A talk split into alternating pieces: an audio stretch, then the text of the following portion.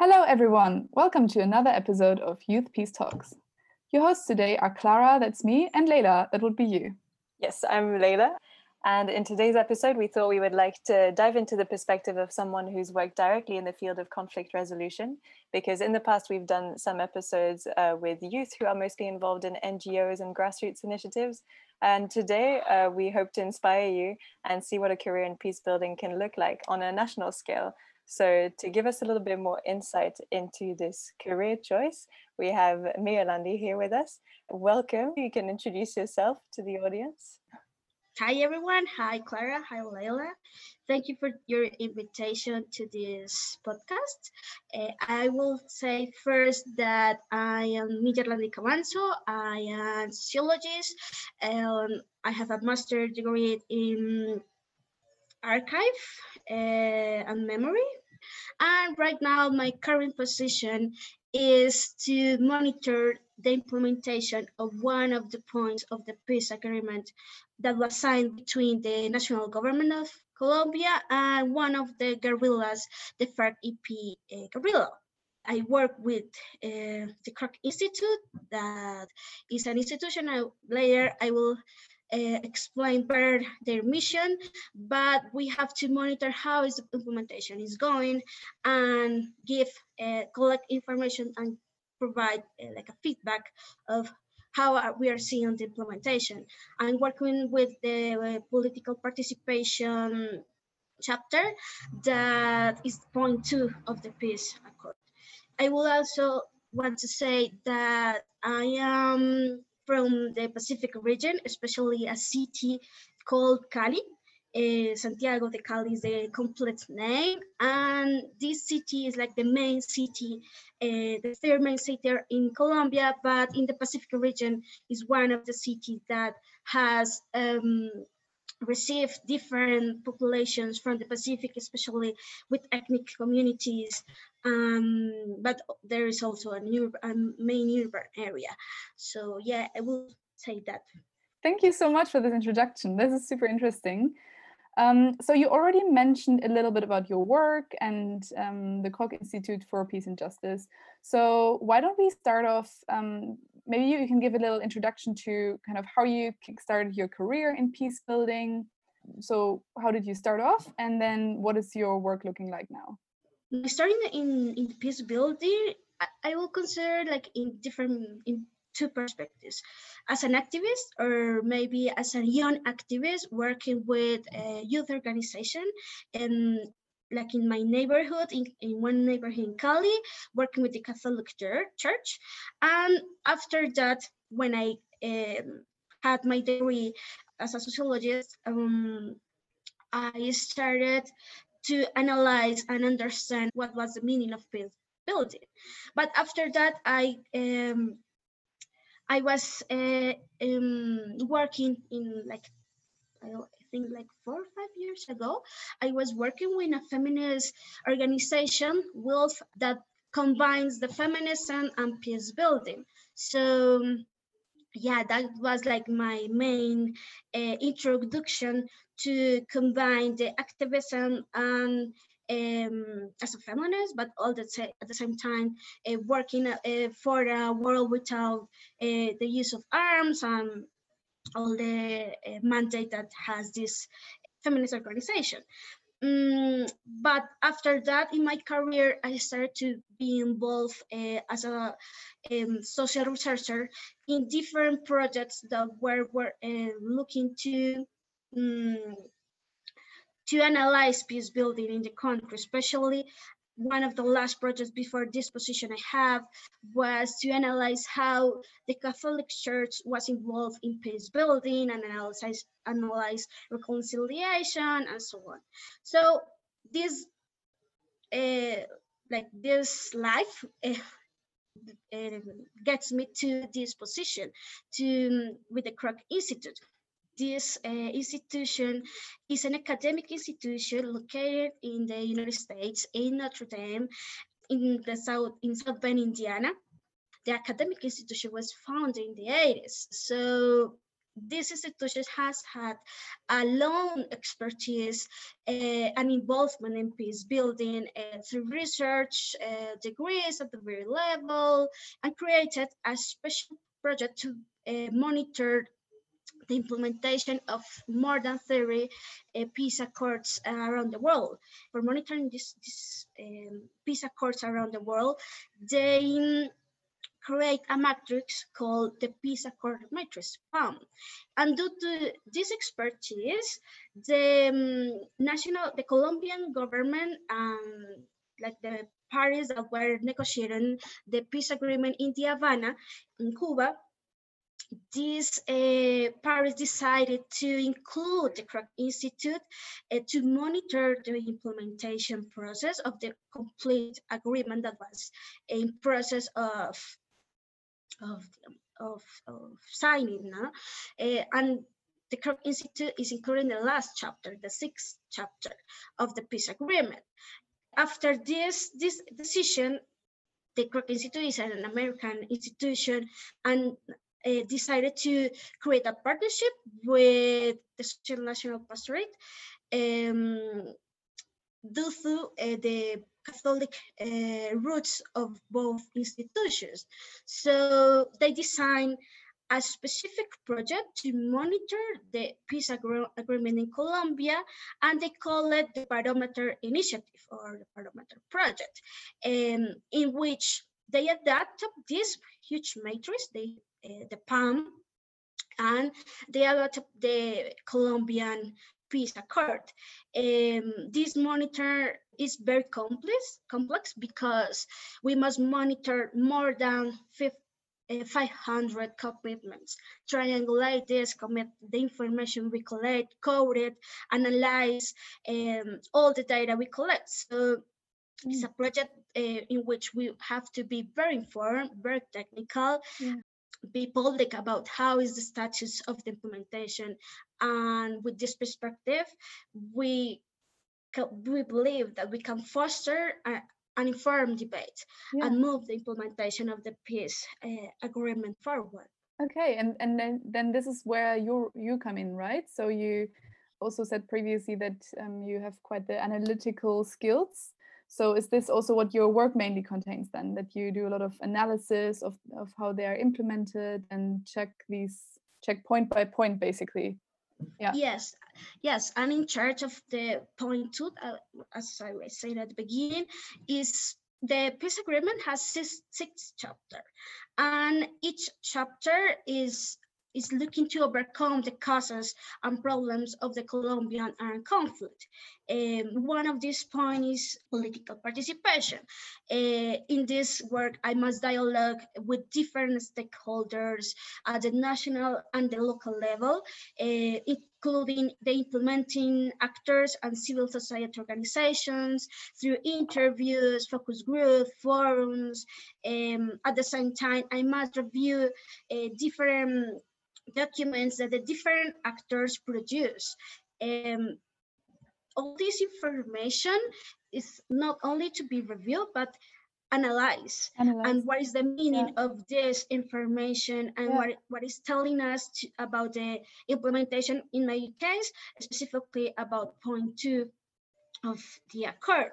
Um, after this dialogue, after checking the documents, I have to synthesize, synthesize the information and uh, reported in Spanish and English because we work in both languages um, to our team that is located in South Bend, Indiana. We analyzed, we decided if this information is helping us to to um, advance the implementation or not, what is the status of the current status of the implementation of those specific commitments. And each month the, the, US team, the US team us the, con, the coding of the entire monitor of each of the more than 500 uh, stipulations uh, that are included in the peace accord. Um, at the end of the month uh, or each three, five months, we're analyzing uh, the complete data and create reports to be uh, public. So interesting and also it sounds really complex. I think it is quite easy to forget. Um, yeah, I think we often think, you know, with the once the peace agreement is there, this is it, this is the end, this is this is where I think the attention also often kind of gets shifted to a new um, conflict somewhere else, the international attention. So I think this is really interesting to hear what what um, work then actually starts and how complex this work is and how important it is to monitor um, everything that is happening from this point onwards, really, right? Yeah, thanks so much for explaining your work there a bit. I think this is really a, a really interesting insight. Also, I noticed it sounds like you have a nice balance between uh, practical work that's very hands-on. You do interviews and uh, focus groups, and you get in touch with people. And you also have the very like the analytical part, the behind your desk kind of uh, work. So it sounds like a nice, interesting blend. It keeps your work diverse, I guess. Um, yeah, we we have to balance yeah. both types of information, and at the same time, what about what uh, something that Clara was mentioning uh, first is not only about signing a peace accord. There is a that is like the first step uh, in peace building, especially in context of armed conflicts where that is are, are still living. But the next step is the implementation process, and this implementation process is is still another negotiation. So yeah, it's it's a complex process that involves a lot of commitments. Yeah, it's a long process as well. And uh, if you're able to share this information, have you noticed any improvement in the implementation of the, the peace agreement? Since the signing of the peace accord that uh, was in 2016, there has been different types of uh, improvements but what we are seeing right now is that we're in a point of transformation where the all the institutional background or all the er, institutional architecture was designed, but needs to go to the territories that were most affected by the conflict. So there are a lot of challenges to to create the peace building in the territories. Yeah, of course. And so this, I think, is a good transition to the next section of the uh, podcast. We thought we would focus a little bit more about the role of youth in um, in Colombia, because we are, of course, the Youth Peace Initiative, and we like to provide a youth perspective. But before that, maybe it's useful also to have a little bit of a quick summary of uh, what the situation uh, is like in Colombia. What was the conflict like, and uh, a also a little bit of um, a summary of what the peace agreement is like if if you're able to do it in a short period of time just to give enough context so that the audience knows yeah. i know it must be there's a lot of information to share because it's always very complex to describe conflicts but if you could give a, kind of like an image of what the colombian conflict has been like yeah i, I know I, I will try to be synthetic I will try. I will try to do my best. Um, yeah. So to explain the um, Colombian conflict, um, first I will have to say that the Colombian armed conflict is a, has been a long-standing conflict for more than 50 years, and it started and continue because the lack of equal land access, the restriction of political spaces, the drugs problem and its relationship with corruption, uh, the differential humanitarian consequence of these actions um, of the action of the armed groups, especially the FARC-EP guerrilla, in ethnic communities, women and youth people, and different territories around Colombia um, the Colombian peace agreement so it was created to be a tool to solve these problems and was signed between the Colombian national government and one of the main guerrillas uh, that was uh, living uh, in Colombia, the FARC, the FARC group. Um, and they were trying to negotiate peace and end their conflict between both actors. Um, this tool condenses the big changes, changes that co the Colombian society requires uh, to overcome the, the conflict it's in its cause in its causes uh, but also their consequences uh, it was signed in november 2016 and yeah, this peace agreement is one of the most comprehensive, longest, and inclusive agreements uh, between all the 30, 34 agreements that PAM has analyzed. Um, its main innovation of the peace as a peace accord is that it's very inclusive about gender commitments, but also ethnic uh, perspectives. So uh, this peace accord will have a special focus in gender and ethnic, and at, at the same time, the territorial uh, approach. The most ambitious uh, commitments of the peace of this peace accord are about the political and rural reforms.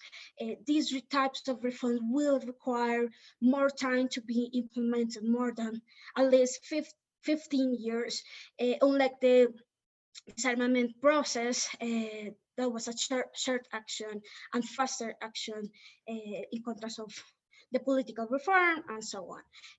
So at the end, the implementation process requires patience and commitment. That was a really nice summary. Thank you so much for that. And uh, yeah, it's true. It's nice. It's good to keep in mind that this process is a very long one. If you want to make it sustainable, I guess it has to be done in a very thorough way, and it, it will take a long time. But it's nice to see some improvements already. And I thought it was nice to hear from you um, the innovations that were in this peace agreement. And you said that it was inclusive towards specifically gender and also also ethnicities.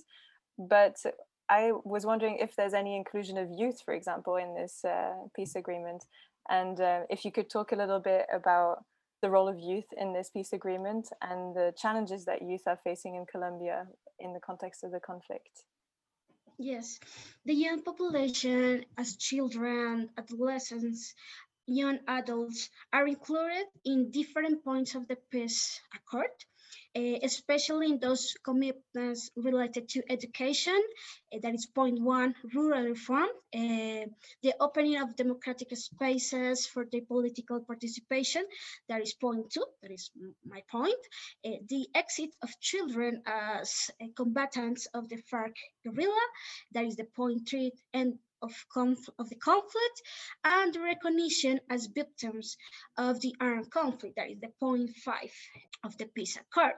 So the Colombian peace agreement considers that young people are one of the main excluded and affected population by the armed conflict, especially uh, young people from rural areas, because the, the, the Colombian conflict has occurred in those areas. Nice. Well, it's nice to hear that it's uh, very specifically uh, mentioned and targeted towards youth. That's really nice to hear.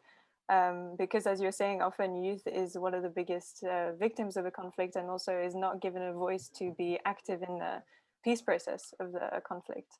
And so from this, you, have you noticed uh, that youth is is involved actively in peace building or is it uh, mostly they're, they're mentioned in a peace agreement but not very active in it? And, and maybe also from your um, because you also called yourself an activist right? So do you see a lot of youth activism in colombia with regards to um, yeah the kind of keeping the peace and um, building reconciliation?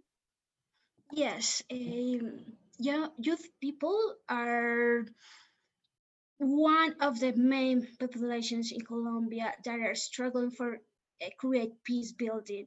They have a lot of organi social organizations, platforms. Uh, they are part of the different participation instances that the Peace Accord created. Um, and I just remember two young people that I met in a, uh, a town, a small town called San Vicente del Caguan in Caquetá, that this city is is like the, near to the Amazon region. And these two people were not only in the spaces that we were trying to collect the, the information on how was implementation going, but uh, at the end of this of that day, these two, the same two people were working in the in the main park trying um, to discuss about the memory of the armed conflict and peace building. And they were with the organizations, um, platforms, uh, doing an activity, different activities in the main park, and talking about uh, the different peace processes that uh, Colombia has with us, especially in San Vicente del Caguán in the 90s, there was a, a failed peace process with the FARC, uh, but yeah, they were trying to discuss and like to recognize uh, the different actions in their territory and especially uh, recognizing the humanitarian situation against human defenders and social leaders because there has been a lot of increased of the killings against this um, this target population. So yeah these two uh, young people reflects how youth are involved in peace building, how they are working with the different types of populations, and how they um, are monitored that the peace process continues, that the peace building process is a reality because uh, unfortunately the colombian armed conflict uh, is not has not ended. So yeah this the, the youth organizations are also so active and doing for example marches and protests and uh, keep struggling to to have a, a country in peace. Yeah thanks for sharing this. I think this was a really interesting example and it, it really shows how crucial it is that that youth is involved and engaged really um, and yeah that they're they are doing that and that they are engaged and active yeah to keep peace and to um, continuously work for peace. So so this brings us already to the last section of our conversation. Again we have a quick question round where we have prepared a few questions for you um, that are a bit more personal and that um, yeah also that we can get to know you a little bit better before we end we are, we are already at the end of the conversation. So first of all um, it sounds like you're doing really really important work and you must feel some sort of inspiration from something or someone. Um, was there a specific person or a, a, a, moment in your life that really inspired you to do the work that you do? Yeah for me what inspires me inspires me most is the pacific region because this region I was born, uh, but this region has taught me how to be resilient in a continuous armed conflict, how to struggle um, from the different perspectives. There are a lot of social organizations, social movements, social organizations of women, Afro descent, and indigenous people that are each day working to have a territory in peace. So yeah yeah the pacific regions inspire me most. Yeah so basically your roots is what inspires you. Yeah nice. And do you have any um, favorite resources or books or documentaries or podcasts that um, you would recommend to our listeners um, if they want to learn a bit more about about the conflict or about the peace agreement or just in general that um, that that you find really interesting and that you would like to share? Oh a specific Booker's uh, podcast that was like um, I don't have that in mind, but what I was thinking is I prefer to work uh, with photographs and video, audiovisual archives. So yeah, uh, my favorite. You studied that as well, right? You studied. Um, yes. Yeah, archive. Yeah. Yeah, those documents are like my passion. yeah. so absolutely. yeah, I, I, would recommend to study or to work with audiovisual archives uh, because those um, archives has uh, have a lot of information and and can evoke uh, different perspectives. Yeah. So yeah, and, and you will find photographs in the digital world but also in your family book or something like that.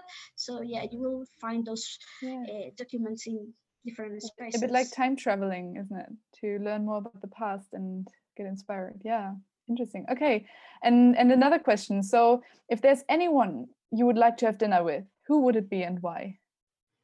I, I will uh, go again to my roots So I would like to have a dinner with my two great grandmother, uh, who were Afro descendants, and they were from Chocó. Uh, there is a, a region um, of the African diaspora. So uh, I would love to know their recipes, their stories, yeah, from the first hands. Yeah, I think that's a really, really good choice. Um, that would be a really nice dinner, wouldn't it? And the last question for you today Where do you see yourself in five years? Yeah, I would love to be working on a doctorate, uh, studying social movements, uh, peace building, and audiovisual archives. Yeah, I would love to combine all my passions. Yeah. I think that's a very solid plan you have there. Yeah. Um, really combining your passions and your interests I, I definitely see you there in five years as well. I hope so. so we've already reached the end once again. Um, but thank you so much, Miralandi. This was really interesting, and I um, I've already heard a little bit of your work before this conversation that we had here, but now I really got um, a very deep insight into it, and this was really inspiring to me. So it was it's particularly inspiring. I thought that you brought up the this connection to your roots and uh, the you know this inspiration that you have from your roots, and that's really beautiful, really amazing. All the work that you're doing, it's very yeah. inspiring, and uh, sounds like you have you're very busy with it. so good luck with it. yeah, thank you thanks so much. much. okay, yeah, thank you so much. Of course. Thank you. Bye to our listeners for now, and um, we hope you come back and listen to our next episode as well. And that you enjoyed our conversation with Miralandi here today. bye bye.